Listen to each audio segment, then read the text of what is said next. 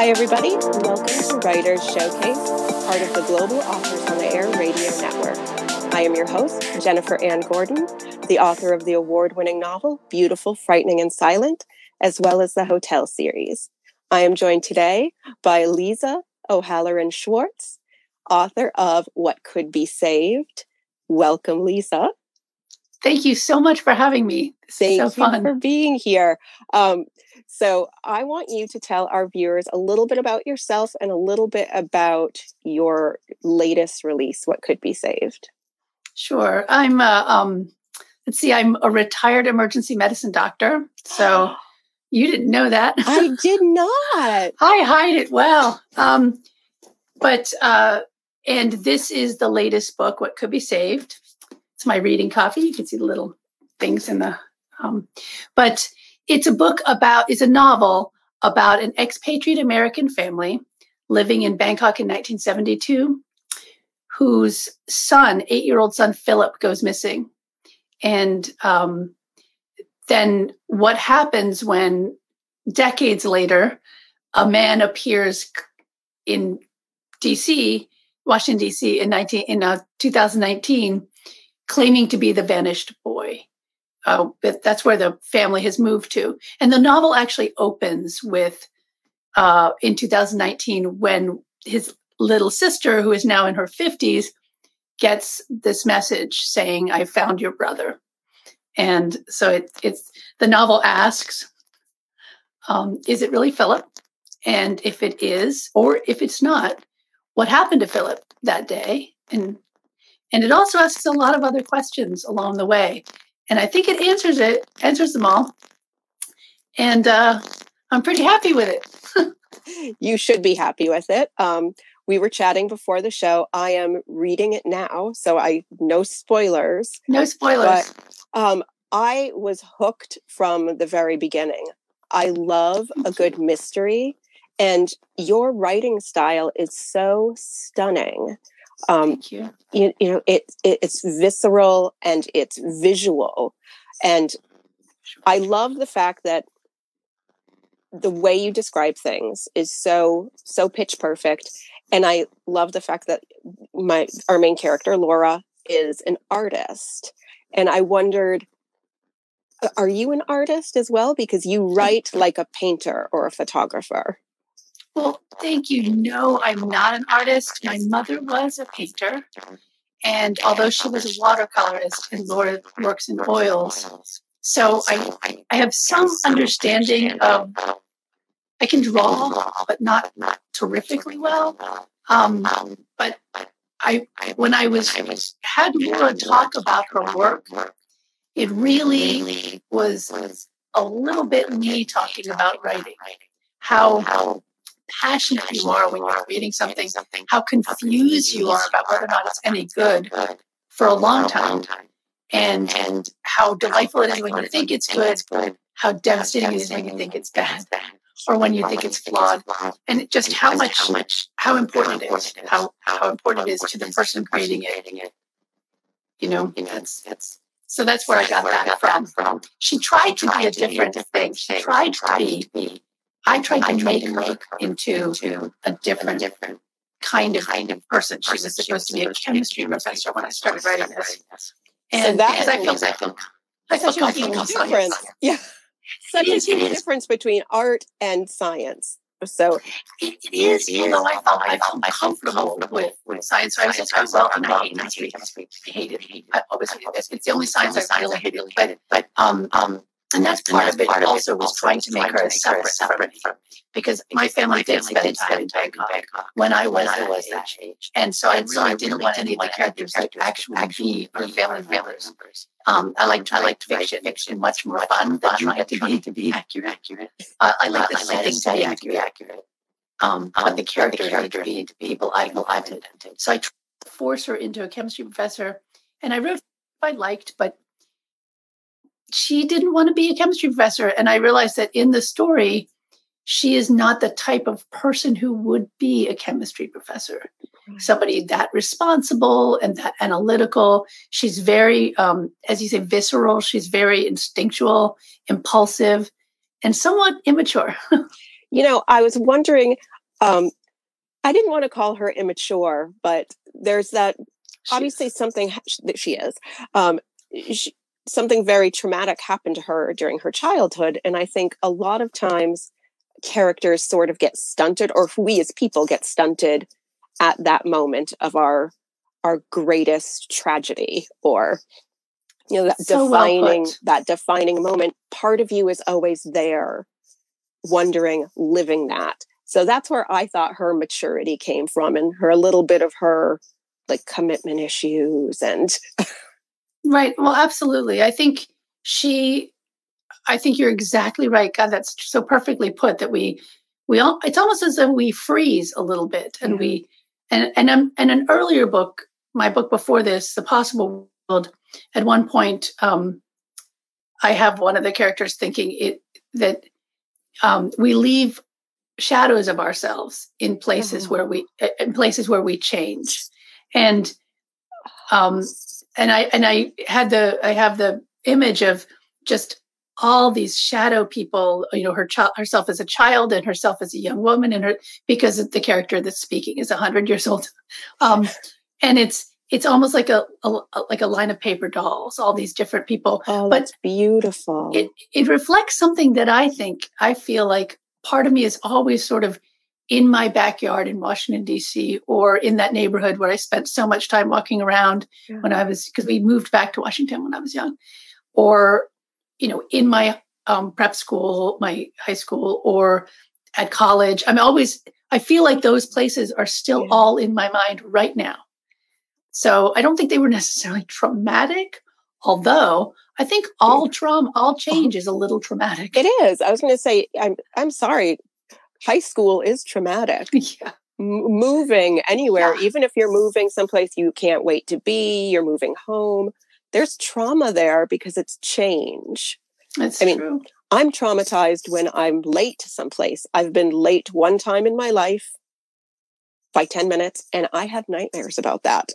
And you and I, I totally agree. I, I once read, read, I can't remember who it was. I wish I could remember, but the guy described himself as oh i think it, no, it's a woman who described herself as like how she would catch a train she would stalk it like a tiger like you're stalking a tiger she'd show up days early and wait yeah. and that's sort of I, I have to be early to everything i you know i agree with you i have a horror yeah. of being late yeah when i fly back when we used to be able to fly places and go places uh. um i mean my husband will vouch for this like we get to the airport like five hours early. He's like, oh my God. You know, and I'm like, well, it's I just so want to make sure I can be there. Then I can relax. We can get something to eat.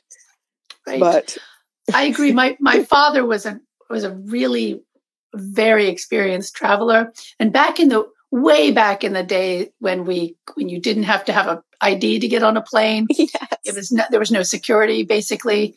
Um, I remember at one time he, he barely came to a rolling stop as he was dropping me off. I was going to, I can't remember if I was going to Europe or back to school or something, but like I, I ran in into the airport, ran through the airport, ran onto the plane and like thudded into my seat and everyone clapped because I was the last person on.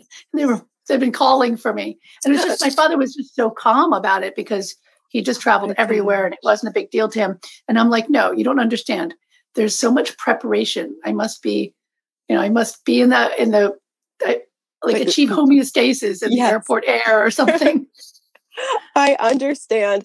Oh, there was a time we were flying back from Czech Republic and we had to transfer at um, in Paris, and Uh, our layover was like 42 minutes or something like no, that. And no, i'm like no no no, no we're not gonna we're not gonna make the flight. We def and so in my head i just kept saying we're not gonna make the flight. I know we're not going to. But then we we were like oh i think we can make the flight so we had one of those moments where we are literally like running through the airport. Mm-hmm. I had to stop and take my inhaler because of my asthma. Mm-hmm. I just like told my husband, I'm like, run, run. And we were those people that when we got on the plane, people clapped because they're like, there. I did that, I did that in Tokyo. This little woman running along, pushing me behind me from the airlines. She's running in these high heels and I'm running in these clogs. I'm not ready to run. I've been traveling for like 20 hours and she's pushing me yeah. as politely as possible. And I thought, you know, I, I always schedule my layovers as well. I don't even remember traveling anymore, but you know, you want at least like two hours to Two mosey around the airport. You know, I'm so worried I'm going to miss a flight. It's not the end of the world if you do, but I always feel like it is. yeah. I've missed one flight in my life. Not my fault, but I was trapped in Texas. And as a vegetarian, it, that's not a great place to be. Mm. I'm Like- a vegetarian too. Yeah. So yeah, like, so I, I get that. they gave us like a meal voucher for McDonald's and like put Mhm. us up in a hotel. And I was just like, McDonald's in Texas? What am I going to eat? At like It's two so- in the morning. They didn't have salads left. Yeah, it's so funny. It's, I mean, it's, I think it's when you have sort of constraints on yourself, it can be difficult to travel. I found when I travel overseas, like really overseas to me, which is like, you know, Asia, Africa, like it all goes out the window. All my control issues. It's amazing, actually. It's, it's every time. It's all my desire to control my environment disappears because I know it's futile Yeah. There's no way I'm going to be able to control everything. So I'm much more relaxed. And people have noticed it. People have commented. They're like, Are you okay? I'm like, I'm fine. No problem. Did you It's all gonna work out. right. It just doesn't, but I, it's something, it's almost like I revert to, you know, because I was uh, born in Africa. And um, okay. so it's, I, it's almost like I revert to this way I was probably as a child, like bathing in the, oh, well, who knows what's going to happen next? Right. You know? It's out of my control. I'm a kid. Right. But Um, in America, I'm a perfectionist control freak. So, how long did your family live in Bangkok? Because Not that long. We were there for about maybe two or three years, two and a half, two, three years. Um, yeah. Oh, so we came funny, back. just just like Laura, just like Laura. too. they were they were there four years, yes, but it's um, and it's a little frame shifted. It's not exactly the same time, but uh, it's the same era. And what I wanted from there from this and part, there's so many things I wanted from this story. And one of the things I wanted was to have a family who was overseas and missed this enormous upheaval in American culture, which happened in the late 60s. And we did um, completely. I was I didn't have a basis to really judge, but there were so many things I didn't understand, you know? Oh my god! but I have I have a friend who was in college in he went to college he was a freshman in 1968 and they wore jackets and ties in the dining hall. It was all they were served.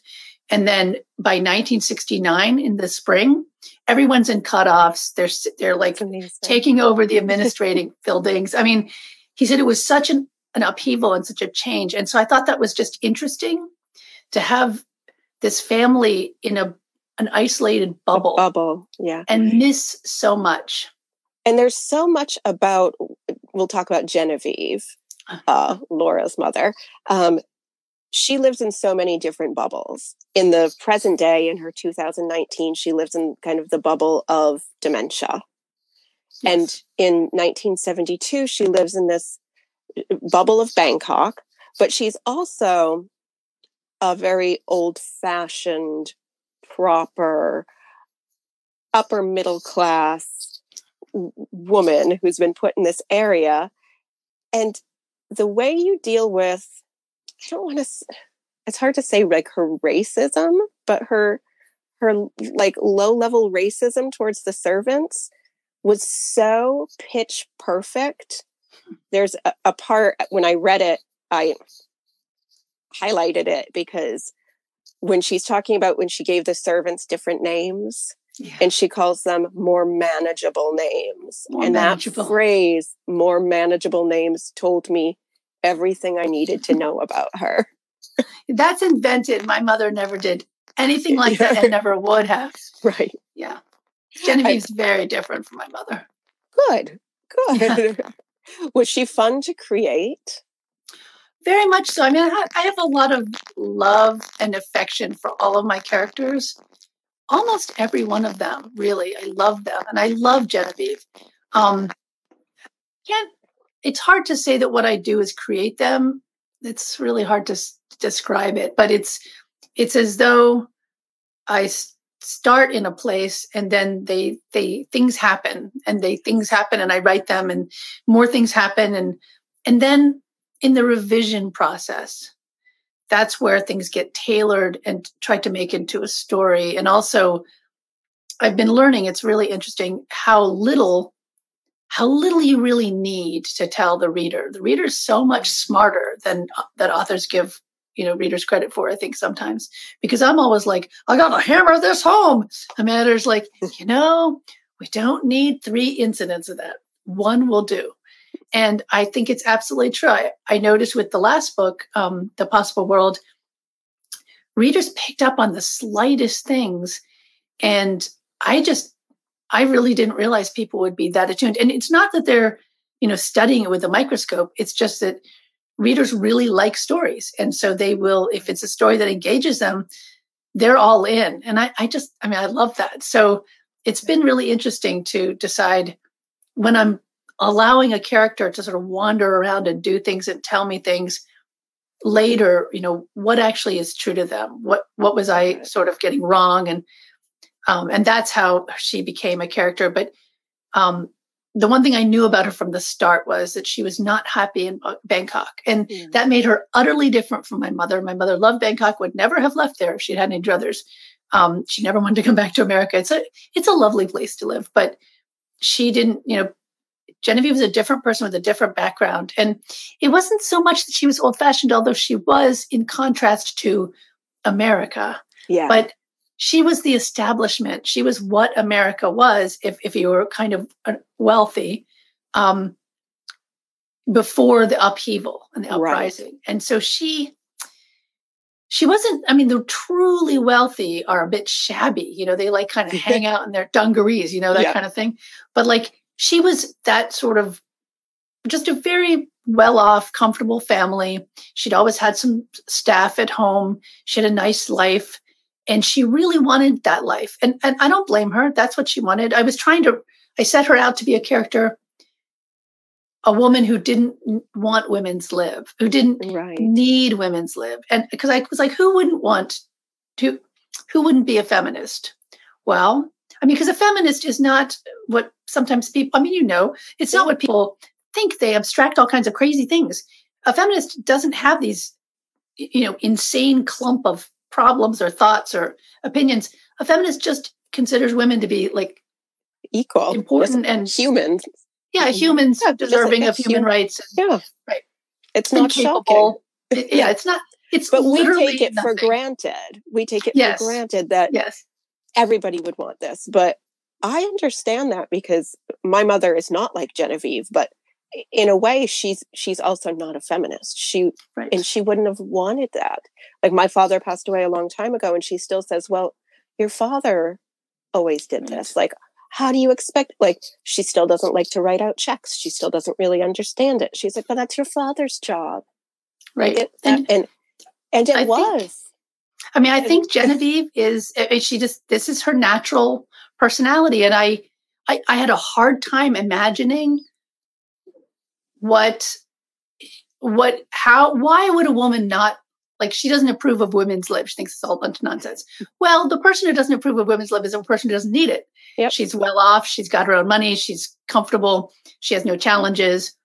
She doesn't need, you know, to to fight for even, anything. Even yeah. if, right. Yeah. I mean, I I really really um, respect the people who don't need something and still fight for it because it's right. Yeah. I mean, that's that's a true mark of character, and I think all of us would be surprised probably how they how we would act in different circumstances. But you know, anyway, so she she likes her life, and she doesn't she doesn't see why people have to agitate and be unpleasant. She considers it just unpleasant all this talk about women's lib. And I think what I think is ironic, of course, and you may not have gotten far enough in the book, it's not a spoiler, but what's ironic about her life is that she does not have the life that she expected to have right. because of what happened with Philip. Because of the disappearance of her child, her life changes utterly. And it's not so much that she's cheated of this life, doubly cheated of this life. It is that she doesn't it doesn't matter anymore. Yeah. You know, because it can't because mm-hmm. that's you know it's it's the worst thing that can happen to a parent you know a child disappearing a child's death so yeah it the little the little things stop being right even possible she and, becomes much more aware of what's important gosh i i can't tell you how much i'm i love the book i'm i was talking about it with a friend earlier and she was just like well what genre is it and i'm like well it's it's uh mystery there's a mystery but it's not a mystery and it's literary but it's not like so literary that it's like 800 pages of nothing going on just beautiful writing um, so what do you, how do you classify this? Oh, thank and you then for asking. And then what did like your publicist and your editor classify it as? Is it different? I think it's I think what I would classify it as is um uh it is literary fiction, but it's a it's a family drama with a mystery at its heart. Um, written, it's it's accessible writing, but it is literary fiction. I mean, I I really think that there are different ways, there are different things that that writing do, that, that books will do, obviously, and some books are just you know just rip through them because they're so you know there's that's a um, fabulous plot and you just can't stop. Yeah. And a lot of books that have fabulous plots are also meant to be absorbed a little bit more slowly. And there are some books that are experimental and they challenge you with the sort of structure and the voice and and I truly want to write books that are that put they're so immersive. I want to make them immersive so that when you're reading it, I, I have this weird analogy I think of, which is the writer's holding a block of cheese. You had somehow, me at cheese. somehow the writer has to pass the cheese into the brain of the reader through the skull. It's it's magic because that's how I feel. I feel I want you to I want it to be so easy to read that it, you don't have to, you're not hung up trying to figure out what I'm trying to say. It's not challenging, I think. And I, I know people always say there, there are words they don't know, which is great. I have words, I read words I don't know in books, and it's great. But in the context, you can figure them out yes. because that's how I learned those words. I read them in a book. Yeah. And I didn't look them up. I just read them in a book and over and over. And finally, I'm like, oh, I bet I know what that means. Sometimes I got it wrong but um, but anyway, so I think my publicist and my my um, my publisher, Atria, I think they would define it as a, literary novel. Yeah. Yeah. Yeah, I, I, I tend to agree with that. But once you throw in that mystery, mm-hmm. it, it, makes it, you know, it, it turns that uh, traditional literary fiction kind of, it, it, like warps it a little in a good way. Um, and I saw that you Thank have you. been compared to Donna Tartt. Oh, that's nice. Yes. Yes, I was the is goldfinch. That, yeah. That is when you read that, like that you were being compared to Donna Tartt's The Goldfinch, which is kind of like the the holy the Pulitzer Prize winning, of, yeah, mm-hmm. of, of, literary fiction. Uh, did you cry a little bit? I would have. Well, no, my heart stopped a bit. Yeah. My heart just went, yep, stopped.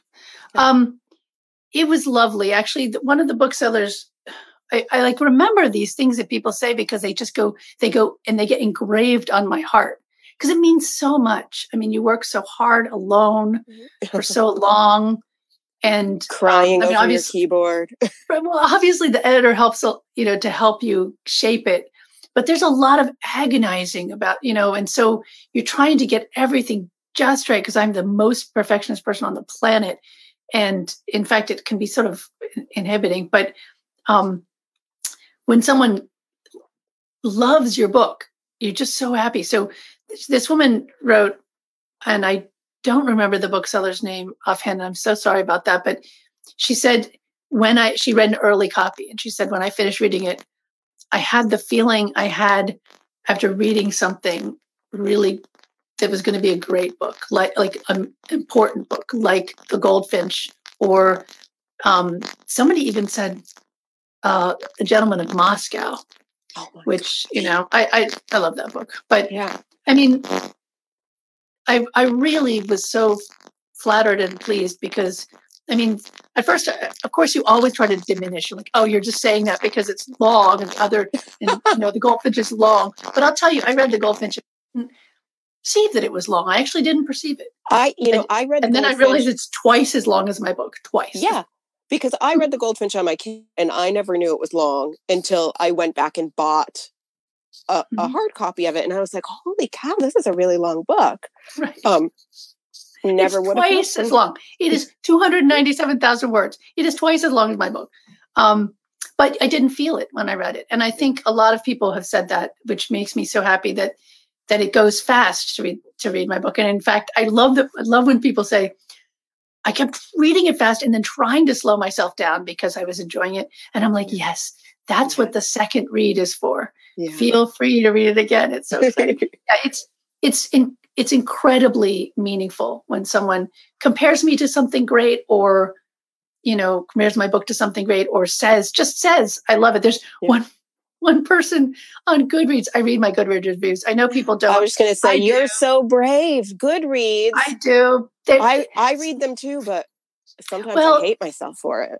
well you know one person wrote omfg just read this i mean that. like i just how great is that but yeah there's a lot of stuff that makes you feel sad because you're like why why are you so mean but but then there's some people that just that it just makes the whole i mean it just Mhm. makes your whole day and your whole life so i think i'm not afraid um i might someday change my mind but you know right now i tend to read them because um i am writing i, I am writing for the reader and i Mhm. think i had to make that decision at one point and in fact there was this whole uh, discussion i had with my editor because there was a part i wanted to do that he it, it was a piece of the book that I actually put at the very end.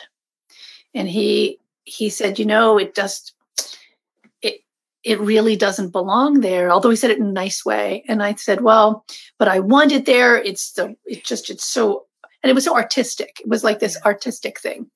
And it was beautiful and you know, but as I was doing my final revision, I was like, all right. And I tucked it into the place where it actually did belong and it could still be and i still love that that little scene and it is you know meaningful but it's just as meaningful where it is and it doesn't up it doesn't just irritate the reader by like what is this thing at the end of the book? Like i just read a book. You made me read this whole book. I want to feel like i'm done and not have this weird tag end that i don't understand. So i think that was when i realized i really am writing for the reader and not you know just to be self-indulgent which right. is one of my that's one of the things i told my editor i'm like you have to tell me when i'm being self-indulgent. And a good editor Right? does tell you that. And i've i've done it hence my other show is called vox vomitus which is word vomit. Yes. And that's because i find myself doing it because i write um like literary horror. So it's oh my god. it so, like i'll go like i went crazy on like this metaphor one time and it was like five pages of just like oh my gosh. Of like word vomit. I'm like and then by the time i got to the end of it i'm like that is so beautiful. What i created was so beautiful. And then i went back and reread it and i'm like oh this could be two lines. This is just like this was me like just pontificating on Right. language. Right well you know we love language and we love the way it sounds we love the way it can work to convey something. And so sometimes we get a little like in our heads and start you know.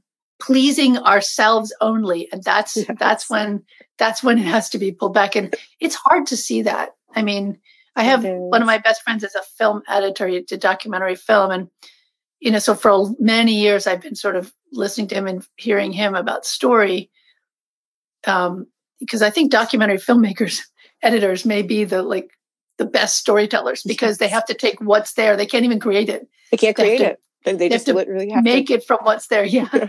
so he would say, you know, I had to tell her this scene does not fit. I mean, I had to tell the filmmaker, this, the director, this, and they're crying because they're like, but it's the most beautiful. He's like, it doesn't serve the story. and so that's been, I've been really lucky to know people like that because those things ring in my head. Um, I don't think I'm completely unself indulgent. There was a whole chapter, which you, I don't know if you've gotten to yet, that I thought my editor might say, you know, you are you are too self indulgent here, just because it's. I I love the chapter, but he he, I thought, well, do I love it because I'm, you know, just loving it because it's mine, and you know, you love your own five love- pages of Yep. yeah, and uh, he loved it, so we kept it, which made Good. me really happy. I know, but then then we cut a chapter that I really love, and I I never will forgive the need to cut Oh. that chapter. I mean, I just think it added something about one of the one of the characters. But you know, someday well, I was know, gonna say if there's like a special like collector's edition with a new right. cover and a writer's an author's yeah, cut. author's cut. There's always director's cuts. There's right. always that, you know. Um or just I mean, just keep it keep it tucked into like your heart someplace and Oh yeah, I do. It's it's definitely I mean, because I had so many characters, I mean, you let you you meet the father and the mother and you get to know them really well and you get to know the three children when they're young and um, one of the house staff, one of the servants. Um, How do you say so, her name? Is it Noi? Yeah. It, okay. I just want to make sure I was saying it correctly in my head. Yeah. Noi. um, yeah, it's, it's I, I really love her. She's a she's, she's a fun character, great right? character. Thank it's you. Just... She's a fun character to write. She's I had a lot of qualms about writing her. I mean, oh, I agonized like in the most very irritating way for anyone around me about whether or not I should write Noi because you know, I'm white. I'm not Thai. How dare yeah. I write a Thai character? And I talked one of my Thai friends was like, "Oh my god." She was she's very sweet because she's I mean, the Thai culture is kindness and not to be rude and nasty. So mm-hmm. instead of saying, "Oh my God, snap out of it, you're killing me," she said um, something like, "When the day when artists stop imagining themselves into other people's mm-hmm. minds and stories is the day when art stops." So it's all right. You're allowed to do this. And so I, I mean, I really struggled with it because we can't just only write white women. Right. I mean, you know it's hard. It's hard to oh, know what's what's appropriation and what's you know so i put noi into a situation and i didn't I, I tried not to make this all about her being Thai, although she looks at the world through through sort of the the prism of how of the the attitudes, the Thai attitudes of you know um, just incredible um, kindness and uh, you really don't want to make anyone uncomfortable. It's really important not to. It's really important to be calm and not emotional. Um, and so she has a lot of that because that's just natural to her. Mm-hmm. But the things that happen to her would happen to any woman, like a young girl in her position. Yeah. It's not like some, you know, I'm not trying to say that I can speak for a, a specific Thai experience. She's having normal normal normal woman yeah. girl problems. Right exactly. You know if, uh, normal girl problems yeah not normal. they're they're they're unusual yeah. but but they're not uh they're not specific to her yeah. um country of origin. Yeah i never um and again i haven't finished the book but i never thought it she seemed exploitive or anything. I didn't even think i didn't think twice about it. I just thought this was a character that was very well developed and i could tell that the writer loved them i could tell that like it, it was written with love and you can tell that and i i feel like you can tell that in almost any book you read like it, if the author truly yeah. loves a character even if it's a villain even if it's somebody who you're not supposed to like i mean i tell people yeah. i i love all of my characters even if I don't like them, I love I think so much. I when I was young and I used to sketch, I used to sketch people I found that if I sketched someone, I loved that person so much while I was sketching them and after, because you're looking at them so closely and they may not be, you know, classically beautiful. They are so beautiful when you're drawing. So beautiful. Them. And I think Noi, um, her, I, I wrote, a, I read a lot to, to, um, support her life where she came from. She comes from r- the rural Thailand um, I read a lot of like oral histories and, you know, just all kinds of nonsense to support her life. And so I felt like I got into her, I don't know, I, I felt like I saw her close, the person I was creating. Yeah. And so it makes you love them. I yeah. even love the bad guys in my book. And I, I like. I'll tell you who they are. I know. Oh my god. Um, I have, I have my suspicions, but Mm-hmm. But I can't wait. I can't wait to finish reading it. Um, last night I was fighting to stay awake because I was reading, and I'm like, I just want to read a little bit more. So you, you I love it. I keep people up and I make people cry in public. That's one of my favorite. That people listen on audio and then they Yes. weep and they're like I made somebody some the first time it happened was um, with the possible world somebody texted me and said I cried on the like in on the bus in Dublin just Yes. weeping Love and that. everyone's looking I, you know it's it's terrible like that we love our our readers tears but we, you know, one of my favorite reviews I've ever gotten came from somebody I did know, and she read my first book, and she said like she felt so emotionally raw. She felt like all of her skin had been removed, and she was Oh, shaking wow. and crying. And I was Oh my like, God. "Oh, yes, yay Like, we're so pathological it. but it's so true you know And It's then what you want you want to make that emotion Yeah. And I mean, any emotion, except for those, the bad emotions on Goodreads, Right. where they're just like, I hated it. I hated every person in it.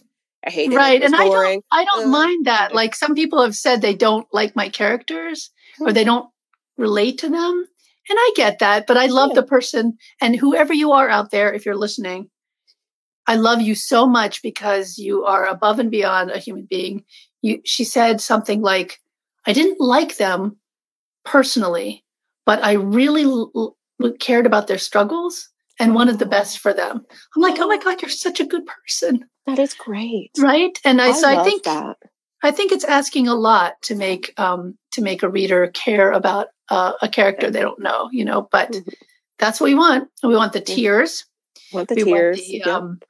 I want them we want asking up questions. at night. Yep, staying up Yeah. at night, asking questions about my side characters. Like, oh Yes. my gosh, I wanted to know more about so and so. I'm like, oh, you wanted to Mhm. know more about the throwaway character? Mhm. Love that. I love. I'm like, well, I could probably, I probably have thirty thousand words that I could because I, I I write overwrite. I'm extremely inefficient. I overwrite and then I cut and cut and cut and um and when I cut, I often fill in with other words. You know, Yeah. so it's just equal math. Never ending. yeah, it's it's just a, the words change. yeah. It's crazy. I'm I'm on a revision of my current work in progress now, and I was like, all right, I'm either going to go up a bunch of words or down a bunch of words. I don't know. Right. And you know, I'm over halfway through this first revision. I'm like, I'm still within like the same like 500 That's word amazing. mark, which is weird. But I keep, but I am axing stuff and just like That's said, just replacing them with Right, sometimes well- the exact same words, just in a different order. And I'm like, oh. That's I mean that's the thing though. It's for me. I notice when I'm suffering and struggling to write something, it's means it's not supposed to be written. When I'm really bashing my head and it's coming out and it's just horrible, loathsome garbage. that's when I'm like, okay, no, that's this is not supposed to be. yeah. that took me a long time to realize you know that you can think that something belongs and it, it really doesn't belong and then i find that if i cut out the the not some of the nonsense because there's often so much nonsense in my first and second and 57 millionth draft um the the stuff that sort of wells up works Yeah. it's shocking to me but it's a hard battle to get rid of the first stuff because you wrote it, you liked it, you slaved over it, Yeah. you think it kind of works, you know, and so it's really hard to cut it. there's always this i think there's like this process in your drafting writing process like that first draft which is like the vomit draft that you don't even Mhm. reread like y- y- you type it and it, it feels good and you're like this is going to be an important book i'm going to win an award mm-hmm. this is going to be a movie and then you reread it and you're like what the was I heck was I- was i like what was i thinking i thought this was good this doesn't even make sense um. cut it. Then the third draft, you're back to going, no, no, it's good. It's a good book. Fourth draft, back to, are these even sentences? I don't know. like, I do it day by day. Like Monday, I'll be like, okay, this is this whole thing is just ridiculous. I'm a loser. I don't know what I'm doing. Oh, The Tuesday, I'm like, oh my God, I'm brilliant. I'm brilliant. And then, you know, Wednesday, I'm like, I don't know about this.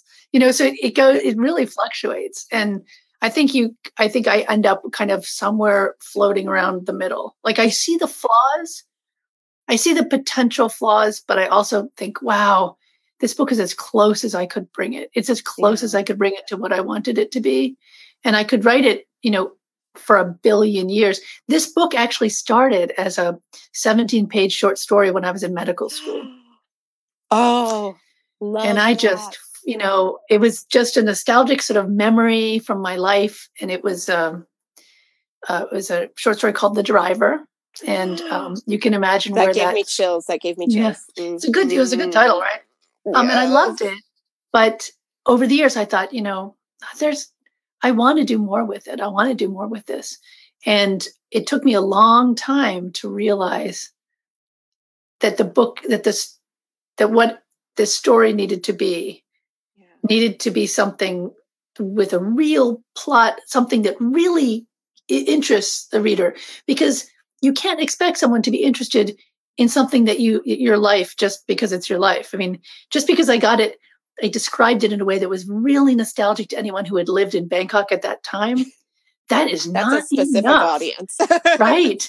And it's you know that it's but that's true for everything. It's like I keep telling myself over the years. I, I mean, with the last book, with this book, verisimilitude is not the end goal because you can get something exactly right but every you know the reader is not they're like i don't care you described that really well but excuse me why am i reading this book i mean they want to know what is happening why you know every book i think is a mystery every book is a romance Yeah. or, or some mix and i would say that this book is more a mystery than romance but um there are elements of both i i definitely think that the mystery dr- should draw the reader along Yeah. because you want to know what's going to happen It definitely does. I will just tell you, it works. Your mystery works. Um, and I I love it. I love it so much, and I I adore the idea of like literary mystery. And I've I have a like a, a dappling in my head of like you know what my next project will be, and I ah. have this again. It, it's something that was based on an idea that was based on a short story I wrote in high school, there you go but it, I, which it was terrible. But the kernel of that it's the kernel short right story i just think is a mystery but i'm like oh but i don't know i don't know the end i don't know who Uh, done yeah i it don't know the end you never I know. I know. I never know the end. I'm a total I didn't know- pantser. i didn't know what had happened to philip until i wrote it I was going to ask, but I was. Mhm. I I wrote I wrote the I liked the premise. I was like, you know, I would read that book. That's how that's kind of my my criteria. That's my sort of watermark. Would I would Would I I want to pick this? up and read a book about a person who comes back after decades or maybe doesn't? I mean, there's some great books both ways. People who come back and people who pretend to come back. And so I, I just I would want to read. I want to know is it him? What happened to him? But I knew that I didn't know what happened to him, and you know I had to figure it out. Mhm. And so it took a lot of I had a lot of different options. Took a lot of work and a lot of thinking in what made sense. And then when I got to the right place, it really did flow properly in the way that I wanted it to. Um, and it turned into a story I really liked. But um, I, yeah, I, I usually about about a quarter of the way through the book know the ending. Do Oh, you know that? bad. Um, for me, the the piece of the the work I'm doing right now, I knew the I know the end. Right, I knew good. the end. Um, That's I, nice, I sort of knew the end going into it. Like I had a vague sense of the end, and it. I was like, but it could change, and it did change. But I knew it. My first book, Beautiful, Frightening, and Silent, I had no idea what the end would be. I had like four possible endings. That's and- good though. And I thought, and, and even as it is, the ending can be seen in two different ways. So that's, Oh, that's cool. Some of the some of my Goodreads reviews are like, "Eh, brr, that didn't make any sense, and I'm like, yes, it did. What's really funny is some of the ones for my for mine are like, this was slow, but uh-huh. worth it. And then some people are like, this was a I read, I couldn't put down. It was so quick. I read it in a day. So I just the reader brings the reader's self to the Yeah. book. And it becomes in a lot of ways it becomes the reader's book. But yeah, the knowing the end is really awesome when you start to know the end. I always know about a quarter of the way through, I know what emotional note. Yes. That's that's what I mean by That's- knowing the end. Yeah. Oh, yeah. I And- know the emotional note. Okay. Yeah, that's important. Usually, yeah. About I'll say like a third of the way through, I I kind of start feeling like once I get to know my characters, Yeah. and, and they you know tell me about themselves then i can see Right. where where it ends I think it's harder to write the beginning than it is to write the end yeah i agree because the beginning really has to lay out all the characters in a way that and it tells the reader what am I reading? What you know, what is this book what kind of book is it? I mean, I think when when I watch like um, Netflix or HBO, one of those small screens, the first, literally the first image tells me so much about what kind of a thing this is going to be. You know, the kind of just the the kind of tone of the film, the color, just and that that's kind of what I think the very beginning of a book needs to do is give you some impression. What are you in for? What are you getting into? What um and who are these? And the first time the characters speak or do anything, yes. it it makes a huge impression. Yeah. You know, so again, verisimilitude is not the goal because if you if if you decide to start your book at a different spot, you might think this character is a horrible person or you know a yeah. totally different person. So it's a it's so manipulative where you where you open the book. It's true. But yeah, I really uh I, I, I really enjoyed writing this book, I'll say. It's so oh. so complex. There's so much in it. Um so everyone so. watching, I know I hate I I hate to say goodbye, but please, please buy um, what could be saved. Uh, you you can see you can see Liese's website. shiny at the bottom. It's shiny. It's good. It has um, my utmost uh, appreciation for it. So, and my highest recommendation. So, thank you for being here with us today. Thank you so much for having me. It was so much fun to it talk. Was fun. It was fun. Uh, was. Thank you, everybody who's watching now, watching on the replay, or listening to the audio. Once again, this has been Writers Showcase. We are a copywritten podcast with the Global Authors on the Air Network. I want to thank our producer, Roman Sirotin, our executive producer, Pam Stack from the Global Authors on the Air Network. This has been sponsored by Creative Edge Publicity. And once again, I am your host, Jennifer Anne Gordon, and I will see you all next month. Next week, we have a different host. So see you in a few weeks, everyone.